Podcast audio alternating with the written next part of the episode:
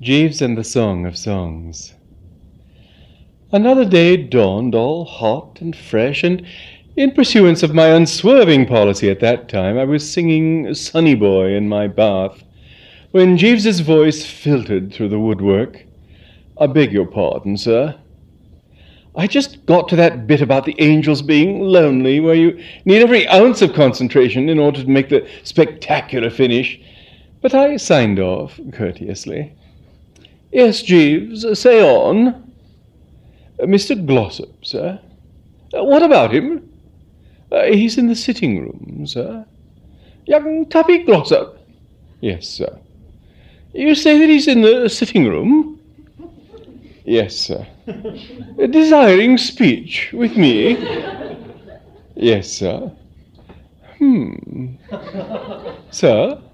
I only said, hmm. And I'll tell you why I said, hmm.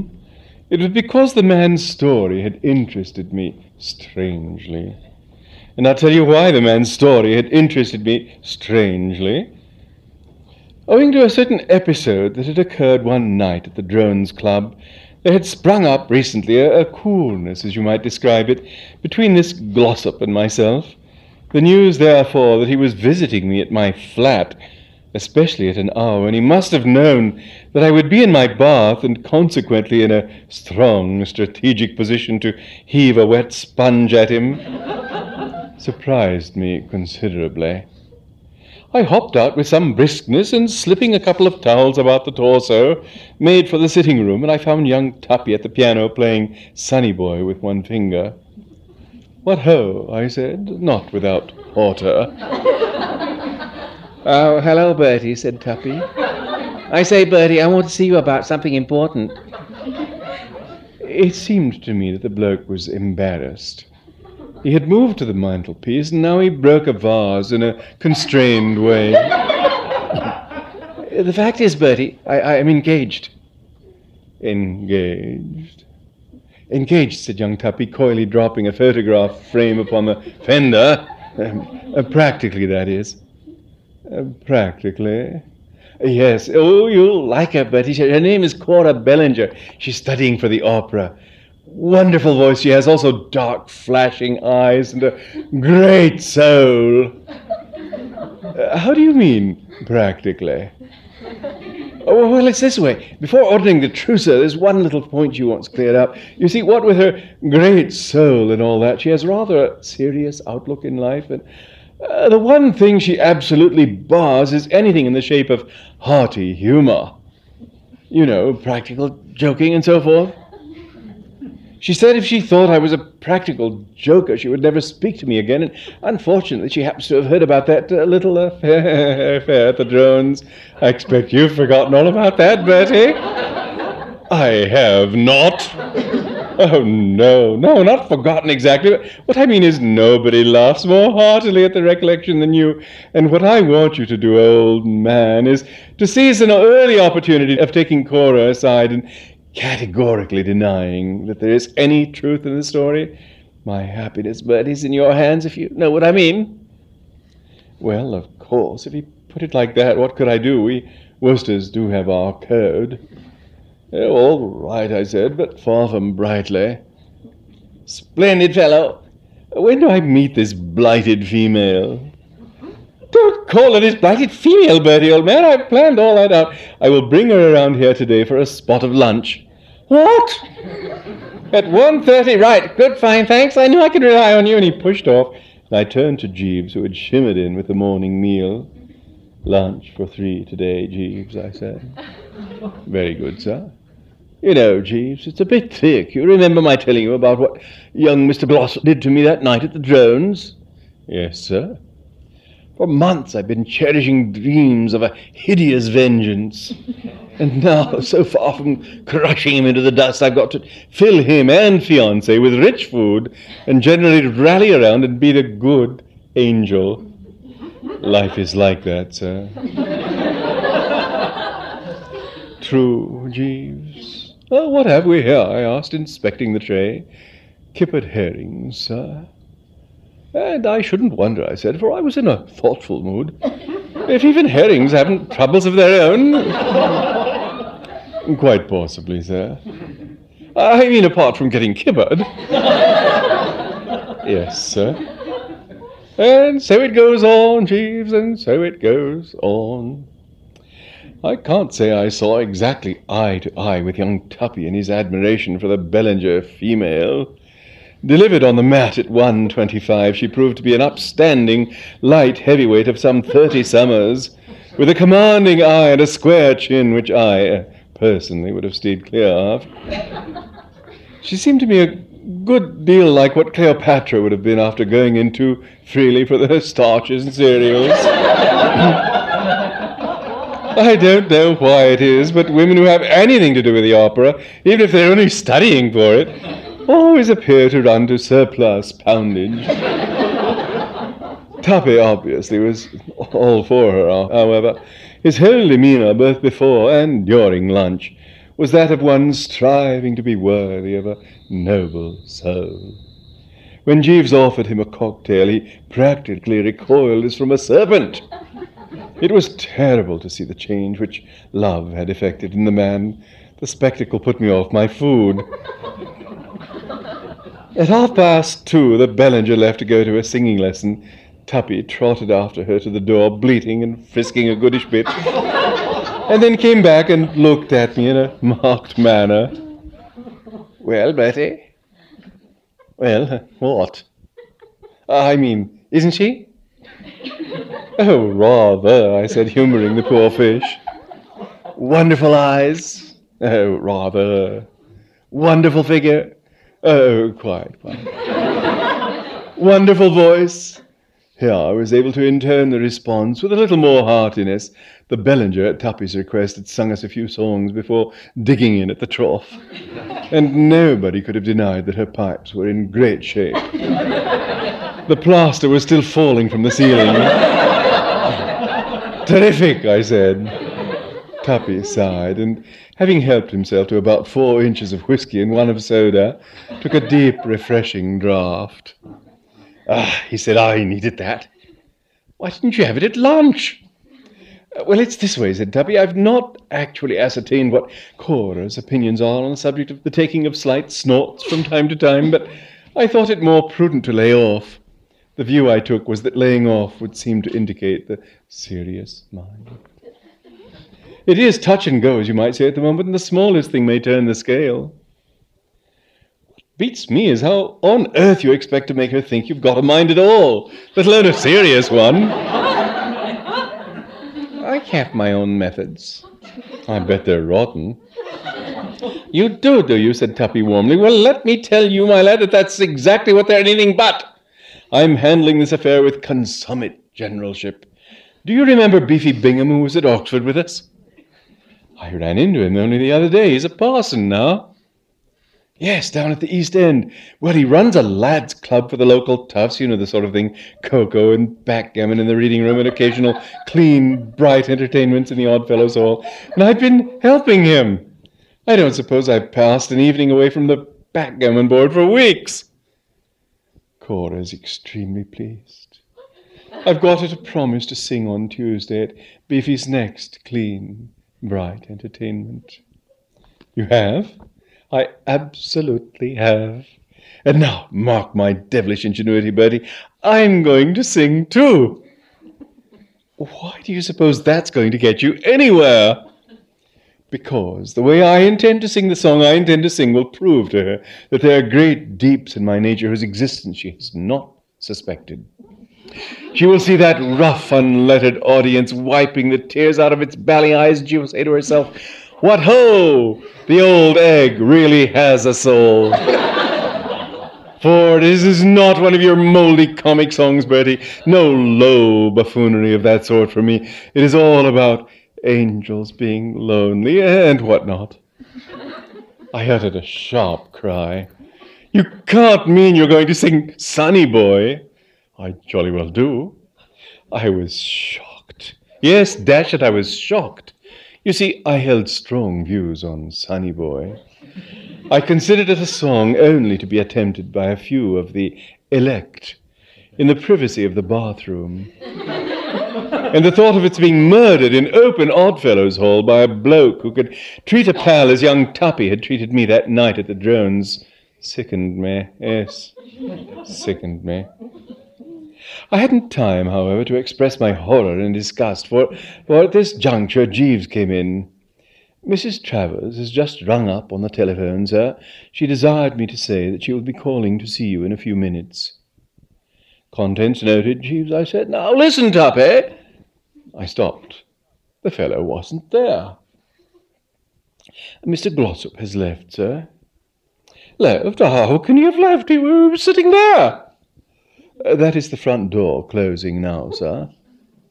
But what made him shoot off like that? Uh, possibly Mr. Glossop did not wish to meet Mrs. Travers, sir. Why not? I could not say, sir, but undoubtedly at the mention of Mrs. Travers's name he rose very swiftly. Strange, Jeeves. Yes, sir. I turned to a subject of more moment. Uh, Jeeves, I said, Mr. Glossop proposes to sing Sonny Boy at an entertainment down in the East End next Tuesday before an audience consisting mainly of costermongers and a sprinkling of whelk stall owners, purveyors of blood oranges and minor pugilists. Indeed, sir. Make a note to remind me to be there. He will infallibly get the bird, and I want to witness his downfall. Very good, sir. And when Mrs. Travers arrives, I shall be in the sitting room. Those who know Bertram Wooster best are aware that in his journey through life he has, he is impeded and generally snooted by about as scaly a collection of aunts as was ever assembled.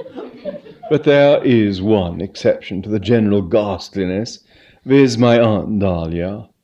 She married old Tom Travers, the uh, Bluebottle won, the Cambridgeshire. It is one of the best. It is always a pleasure to me to chat with her, and it was with a courtly geniality that I rose to receive her as she sailed over the threshold at about two fifty-five. She seemed somewhat perturbed and plunged into the agenda without delay. Aunt Dahlia is one of those big, hearty women. She used to go a lot in a lot for hunting, and she generally speaks as if she were, had just sighted a fox on a hillside half a mile away. Bertie, she cried in the manner of one encouraging a platoon of hounds to renewed efforts, I want your help. And you shall have it, aged relative, I replied suavely. I can honestly say that there is no one to whom I would more readily do a good turn, no one to whom I am more delighted to be. Less of it, she begged, less of it. You know that friend of yours, young Glossop? He's just been lunching here. He has, has he? Well, I wish you'd poisoned his soup. Uh, we didn't have soup. and when you describe him as a, a, friend of mine, I wouldn't quite say the term absolutely squared with the facts. Some time ago, one night when we had been dining together at the Drones, at this point, Aunt Dahlia, a little brusquely it seemed to me, said that she would rather wait for the story of my life till she could get it in book form. I could see now that she was definitely not her usual sunny self. So I shelved my personal grievances and asked what was biting her. It's that young hound, Glossop, she said. What's he been doing? Breaking Angela's heart. Angela, daughter of above, my cousin, uh, quite a good egg. What? I say he's breaking Angela's heart. You say he's breaking Angela's heart? she begged me to suspend the vaudeville crosstalk stuff. How's he doing that? I said with his neglect, with his low, callous, double crossing duplicity.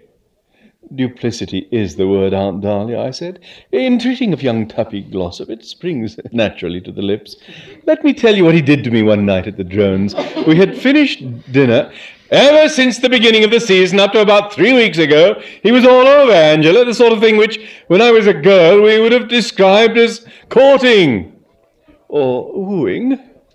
Wooing or courting, whichever you like. Whichever you like, Aunt Dahlia. I said courteously. Well, anyway, he haunted the house, lapped up daily lunches, took her out dancing half the night and so on, till naturally the poor kid, who was quite off her oats about him, took it for granted that it was only a question of time before he suggested that they should feed for life out of the same crib. And now he's gone and dropped her like a hot brick, and I hear he's infatuated with some girl he met at a Chelsea tea party, a girl named now, what, what, what, what, what was it? Cora Bellinger. How do you know? She was lunching here today. He brought her? Yes. What's she like? Uh, pretty massive in shape, uh, a bit on the lines of the Albert Hall. He seem very fond of her? Couldn't take his eyes off the chassis. The modern young man, said Aunt Dahlia, is a pot of poison and wants a nurse to lead him by the hand and some strong attendant to kick him regularly at intervals of a quarter of an hour. I tried to point out the silver lining. If you ask me, old egg, I said, I think Angela is well out of it. This Glossop is a tough baby, one of London's toughest. I was trying to tell you just now what he did to me one night at the Drones. First, having got me in a sporting mood with a bottle of the ripest, uh, he bet me that I wouldn't swing myself across the swimming pool by the ropes and rings. I knew I could do it on my head, so I took him on, exulting in the fun, so to speak. And when I'd done half the trip and was going strong, I found that he had looped the last rope back against the rail, leaving me no alternative but to drop into the depths and swim ashore in correct evening costume. he did. He certainly did. It was months ago, and I hadn't got really dry yet. You wouldn't want your daughter to marry a man capable of a thing like that. On the contrary, you restore my faith in, faith in the young hound. I see that there must be lots of good in him after all. And I want this Bellinger business broken up, Bertie. How? I don't care how, any way you please. But what can I do? Do I put the whole thing before your man Jeeves? Jeeves will find a way. One of the most capable fellows I ever met. Put the thing squarely up to Jeeves and let nature take its course. Well, there may be something in what you say. Of course there is. A little thing like this will be child's play to Jeeves. Get him working on it right away, and I'll look in tomorrow and hear the result. With which she biffed off, and I summoned Jeeves to the presence. Jeeves, I said, you have heard all. Yes, sir. I thought you would. The recent aunt has what you might call a carrying voice. Has it ever occurred to you that if all other sources of income failed, she could make a good living calling the cattle home across the sands of Dee? I had not considered the point, sir, but no doubt you are right. Well, how do we go? What's your reaction? I think we should do our best to help and uh, assist. yes, sir. I'm fond of Aunt Dahlia, and I'm uh, fond of Angela. Uh, fond of them both, if you get my drift. What the misguided girl finds to attract her in young Tuppy, I cannot say, Jeeves, and you cannot say. But apparently she loves the man, which shows it can be done, a thing I wouldn't have believed possible myself, but and is pining away uh, like uh, patience on a monument, sir. Uh, like patience, as you very shrewdly remark, on a monument. So we must cluster round. Bend your brain to the problem, Jeeves. It is one that will tax you to the uttermost. Aunt Dahlia blew in on the morrow, and I rang the bell for Jeeves. He appeared, looking brainier than one could have believed possible, sheer intellect shining from every feature and I could see at once that the engine had been turning over. Speak, Jeeves, I said. Very good, sir. You have brooded? Yes, sir. With what success? I have a plan, sir, which I fancy may produce satisfactory results. Let's have it, said Aunt Dahlia. In affairs of this description, madam, the first essential is to study the psychology of the individual. The what? Uh, the psychology, madam. Uh, he means the psychology, I said. oh, oh, said Aunt Dahlia.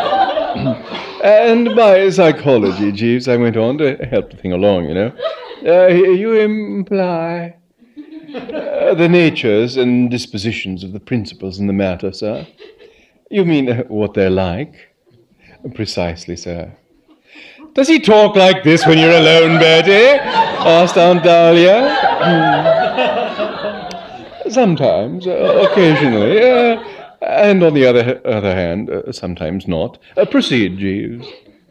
Well, sir, if I may say so, the thing that struck me most forcibly about Miss Bellinger when she was under my observation was that hers was a somewhat imperious nature. I could envisage Miss Bellinger applauding success. I could not so easily see her pitying and sympathizing with failure. Possibly you will rec- recall, sir, her attitude when Mr. Glossop endeavored to light her cigarette with his automatic lighter. I thought I detected a certain impatience at his inability to produce the necessary flame. True, Jeeves, she ticked him off. Precisely, sir. Let me get this straight, said Aunt Dahlia. You think if he goes on trying to light her cigarette with his automatic lighter long enough, she will eventually get fed up and hand him the mitten? I merely mentioned the episode, madam, as an indication of Miss Bellinger's somewhat ruthless nature. Ruthless, I said, is right. The Bellinger is hard boiled. Those eyes, that chin, I could read them. A vicious specimen if ever there was one. Precisely, sir, and I think, therefore, that should Miss Bellinger be a witness of Mr. Glossop's appearing to disadvantage in public, she would cease to entertain affection for him. In the event for instance, of his failing to entertain the audience on Tuesday with his singing. I saw daylight. By Jove, Jeeves, you mean if he gets the bird, all will be off? I shall be greatly surprised if such is not the case, sir. I shook my head. We cannot leave this thing to chance, Jeeves. Young Tuppy singing Sonny Boy is the, is the likeliest prospect for the bird that I can think of, but uh, no. You see for yourself that we must do more than simply trust to luck. We need not trust to luck, sir. I would suggest that you approach your friend, Mr. Bingham, and volunteer your services at his forthcoming entertainment. It could readily be arranged to have you sing immediately before Mr. Glossop. I fancy, sir, that if Mr. Glossop were to sing Sonny Boy directly after you had sung Sonny Boy, the audience would respond satisfactorily. By the time Mr. Glossop began to sing, they would have lost their taste for that particular song and would express their feelings warmly. Jeeves, said Aunt Dahlia, you're a marvel. Thank you, madam. Jeeves, I said, you're an ass. what do you mean he's an ass? said Aunt Dahlia hotly. I think that's the greatest scheme I ever heard. Me sing Sonny Boy at Beefy Bingham's clean, bright entertainment. I can see myself. You sing it daily in your bath, sir. Mr. Wooster, said Jeeves, turning to Aunt Dahlia, has a pleasant, light baritone. I bet he has, said Aunt Dahlia. I checked the man with one of my looks. Between singing Sonny Boy in one's bath, Jeeves, and singing it before a hall full of assorted blood orange merchants and their young, there is a substantial difference. Bertie, said Aunt Dahlia, you'll sing and like it? I will not. Bertie! Nothing will induce me. Bertie, said Aunt Dahlia firmly, you will sing Sonny Boy on Tuesday the third prox, Oh, or may an aunt's curse. I won't. Think of Angela. Dash Angela. Bertie, no, I mean, hang it all. You won't? No, I won't. That is your last word, is it? It is. Once and for all, Aunt Dahlia, nothing will induce me to let out so much as a single note. And so that afternoon I sent a prepaid wire to Beefy Bingham, offering my services in the cause. By nightfall, the thing was fixed up. I was billed to perform next but one after the intermission. Following me came Tuppy, and immediately after him Miss Cora Bellinger, the well known operatic soprano. How these things happen, I couldn't say. The chivalry of the Woosters, I suppose. Jeeves, I said that evening, and I said it coldly. I shall be glad if you will pop round to the nearest music shop and procure me a copy of Sonny Boy. It will now be necessary for me to learn both verse and refrain. of the trouble and nervous strain which this will involve, I say nothing. Very good, sir. But this I do say. I had better be starting immediately, sir, or the shop will be closed. Ha, I said, and I meant it to sting. Although I had steeled myself to the ordeal before me and had set out full of the calm, quiet courage which makes men do desperate deeds with, with proud, set faces, I must admit that there was a moment just after I had entered the Oddfellows' Hall at Bermondsey East and run an eye over the assembled pleasure seekers, when it needed all the bulldog pluck of the Woosters to keep me from calling it a day and taking a cab back to civilization. The clean, bright entertainment was in full swing when I arrived, and somebody who looked as if he might be the local undertaker was reciting Gunga Din. And the audience, though not actually chayyiking in the full technical sense of the term, had a grim look which I did not like at all. As I scanned the multitude, it seemed to me that they were for the nonce suspending judgment. Did you ever tap on the door of one of those New York speakeasy places and see the grill snap back and a face appear? There is one long, silent moment when its eyes are fixed on yours and all your past life seems to rise up before you. then you say that you are a friend of Mr. Zinzenheimer, and he told you that they would treat you right if you mentioned his name, and the strain relaxes. Well, these costermongers and whelk stallers appeared to me to be looking just like that face. Start something, they seemed to say, and they would know what to do about it and I couldn't help feeling that my singing Sonny Boy would come, in their opinion, under the heading of starting something. a nice full house, sir, said a voice at my elbow. It was Jeeves, watching the proceedings with an indulgent eye. You here, Jeeves? I said, coldly. Yes, sir, I've been present since the commencement. Oh, I said, any casualties yet? Sir, you know what I mean, Jeeves, I said sternly, and don't pretend you don't. Anybody got the bird yet? Oh, no, sir. I shall be the first, you think? Oh, no, sir, I see no reason to expect such a misfortune. I anticipate that you will be well received. A sudden thought struck me. And you think everything will go according to plan? Yes, sir. Well, I don't, I said. I've spotted a flaw in your beastly scheme. A flaw, sir? Yes, do you suppose for a moment that when young Mr. Glossop hears me singing that dashed song, he'll come calmly on a minute after me and sing it too? Use your intelligence, Jeeves. He will perceive the chasm in his path and pause in time. He will back out and refuse to go on at all. Mr. Glossop will not hear you sing, sir. At my advice, he has stepped across the road to the Jug and Bottle, an establishment immediately opposite the hall, and he intends to remain there until it is time for him to appear on the platform. Oh, I said. If I might suggest it, sir, there is another house named the Goat and Grapes, only a short distance down the street. I think it might be a judicious move. If I were to put a bit of custom in their way, it would ease the nervous strain of waiting, sir. I had not been feeling any too pleased with the man for having let me in for this ghastly binge, but at these words I'm bound to say my austerity softened a trifle. he was undoubtedly right. He had studied the psychology of the individual, if you see what I mean, and it had not led him astray. A quiet ten minutes at the Goat and Grapes was exactly what my system required. To buzz off there and inhale a couple of swift whisky and sodas was, with Bertram Wooster, the work of a moment. The treatment worked like magic. What they had put into that stuff besides vitriol, I could not have said. But it completely altered my outlook on life.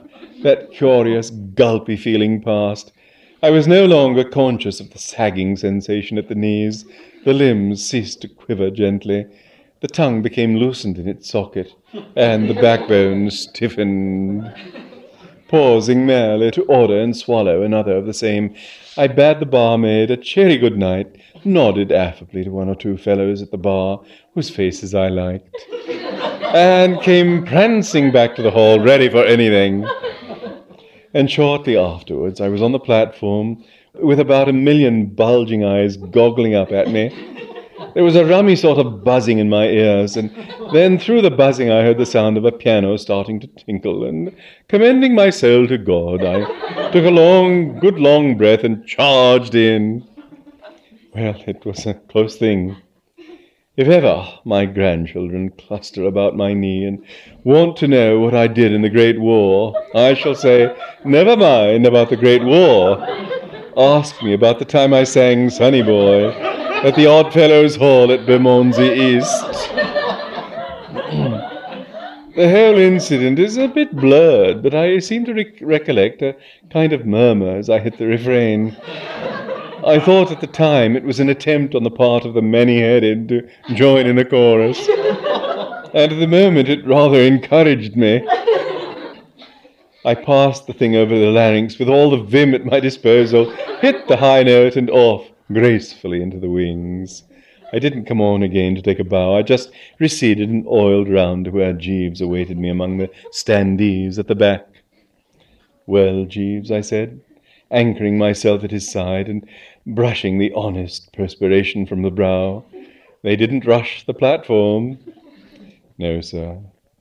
But you can spread it about that that's the last time I perform outside my bath. My swan song, Jeeves. Anybody who wants to hear me in future must present himself at the bathroom door and shove his ear against the keyhole. I may be wrong, but it seemed to me that toward the end they were hotting up a trifle. The bird was hovering in the air. I could hear the beating of its wings. I did detect a certain restlessness, sir, in the audience. I fancy they had lost their taste for that particular melody. I should have informed you earlier, sir, that the song had already been sung twice before you arrived. what? Uh, yes, sir, once by a lady and once by a gentleman. It is a very popular song, sir. I gaped at the man. But with this knowledge, he could calmly have allowed the young master to step straight into the jaws of death, so to speak, paralyzed me. It seemed to show that the old feudal spirit had passed away altogether. I was about to give him my views on the matter in no uncertain fashion when I was stopped by the spectacle of young Tuppy lurching onto the platform. Young Tuppy had the unmistakable air of a man who has recently been round with a jug and bottle. a few cheery cries of welcome, presumably from some of his backgammon playing pals, who felt that blood was thicker than water had the effect of causing the genial smile on his face to widen till it nearly met at the back. he was plainly feeling as good as a man can feel and still remain on his feet. He waved a kindly hand to his supporters and bowed in a regal sort of manner, rather like an Eastern monarch acknowledging the plaudits of the mob. Then the female at the piano struck up the opening bars of Sonny Boy, and Tuppy swelled like a balloon, clasped his hands together, rolled up his eyes at the ceiling in a manner denoting soul, and began. I think the populace was too stunned for the moment to take immediate steps. It may seem incredible, but I give you my word that young Tuppy got right through the first without so much as a murmur. Then they seemed to pull themselves together. A costermonger rouse is a terrible thing. I have never seen the proletariat really stirred before, and I'm bound to say it rather awed me. I mean, it, it, gave you some idea of what it must have been like during the French Revolution. From every, cor- every corner of the hall there proceeded simultaneously the sort of noise you hear at one of those East End boxing places where, when the referee disqualifies the popular favourite and makes the quick dash for life. and then they passed beyond mere words and began to introduce the vegetable motif. I don't know why, but uh, somehow I had got into my head that the first thing thrown at Tuppy would be a potato. One gets these fancies. It was, however, as a matter of fact, a banana. And I saw in an instant that the choice had been made by wiser heads than mine. These blokes who have grown up from childhood in the knowledge of how to treat a dramatic, dramatic entertainment that doesn't please them are aware by a sort of instinct just what is the best to do. And the moment I saw that banana splash on Tuppy's shirt front, I realized how infinitely more effective and artistic it was than any potato could have been. Not that the potato school of thought had not also its supporters. As the proceedings warmed up, I noticed several intelligent looking fellows who threw nothing else.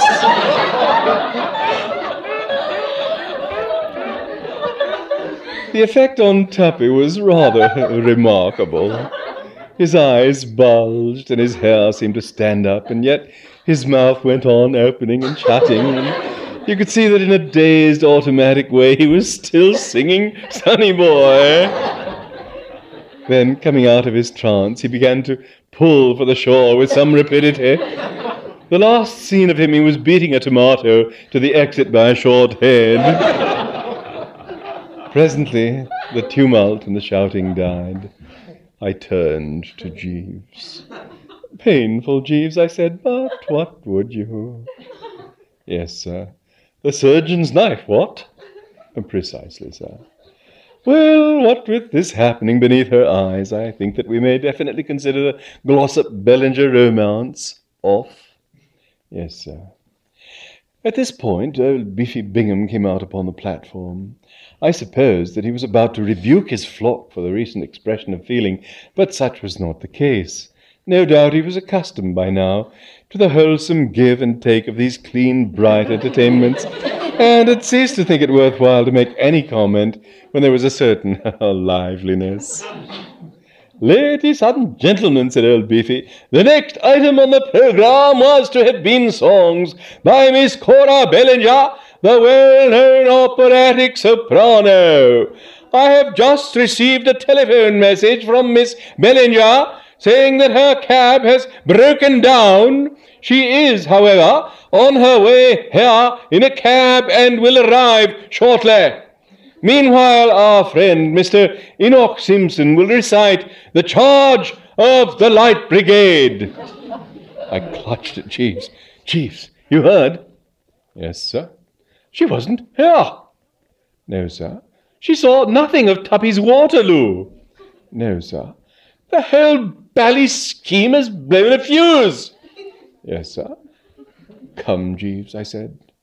And those standing by wondered, no doubt, what had caused that clean cut face to grow so pale and set.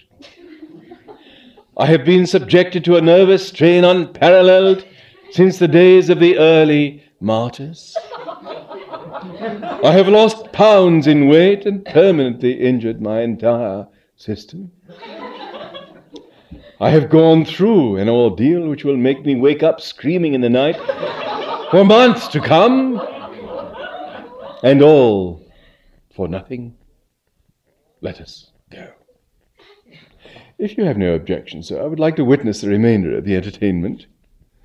Suit yourself, Jeeves, I said moodily. Personally, my heart is dead, and I'm going to look in at the goat and grapes for another of their cyanide specials. and then home. It must have been about half past ten, and I was in the old sitting room, somberly sucking down a more or less vinyl restorative when the front door bell rang, and there on the mat was young Tuppy. He looked like a man who has passed through some great experience and stood face to face with his soul. He had the beginnings of a hmm, black eye. Oh, hello, Bertie, said young Tuppy. He came in and hovered about the mantelpiece, as if he were looking for things to fiddle with and break. I've just been singing at Beefy Bingham's entertainment, he said after a pause. You weren't there by any chance? Oh, no, I said. How did you go? Like a breeze, said young Tuppy, held them spellbound. Knocked them, eh?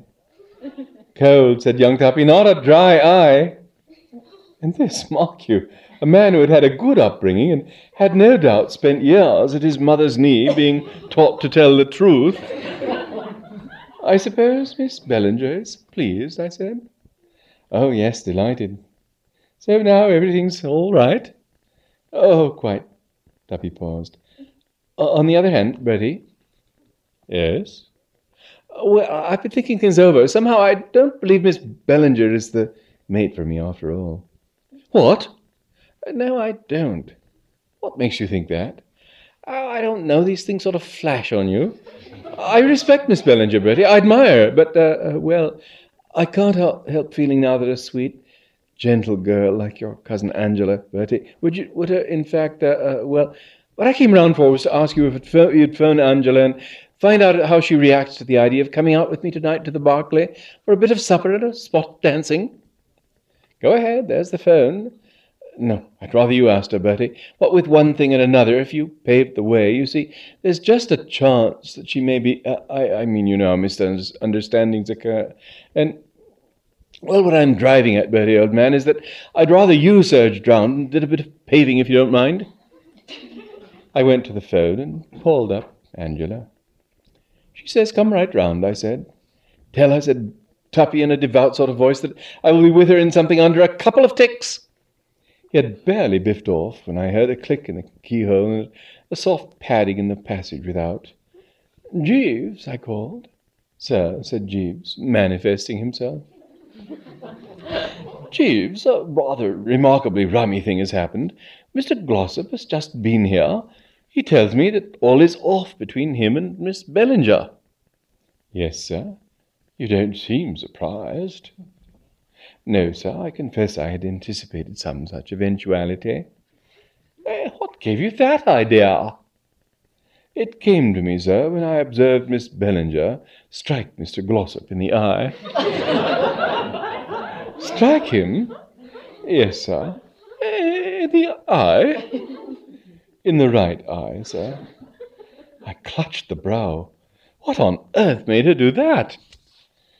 I fancy she was a little upset, sir, at the reception accorded her singing. Great Scott, don't tell me she got the bird too. Yes, sir. But why? She's got a red hot voice. Yes, sir, but I think the audience resented her choice of a song. Jeeves, reason was beginning to do a bit of tottering on its throne. You aren't going to stand there and tell me that Miss Bellinger sang Sonny Boy too? Yes, sir, and mistakenly, in, uh, mistakenly, in my opinion, brought a large doll onto the platform to sing it to. The audience affected to mistake it for a ventriloquist's dummy, and there was some little disturbance. But, Jeeves, what a coincidence! Not altogether, sir. I venture to take the liberty of accosting Miss Bellinger on her arrival at the Hall, and recalling myself to her recollection, I then said that Mr. Glossop had asked me to request her that, as a particular favour to him, the song being a favourite of his, she would sing Sonny Boy. and when she found that you and Mr. Glossop had also sung the song immediately before her, I rather fancy that she supposed that she had been made the victim of a practical pleasantry by Mr. Glossop. Will there be anything further, sir? no, thanks. Good night, sir. Good night, Jeeves, I said reverently.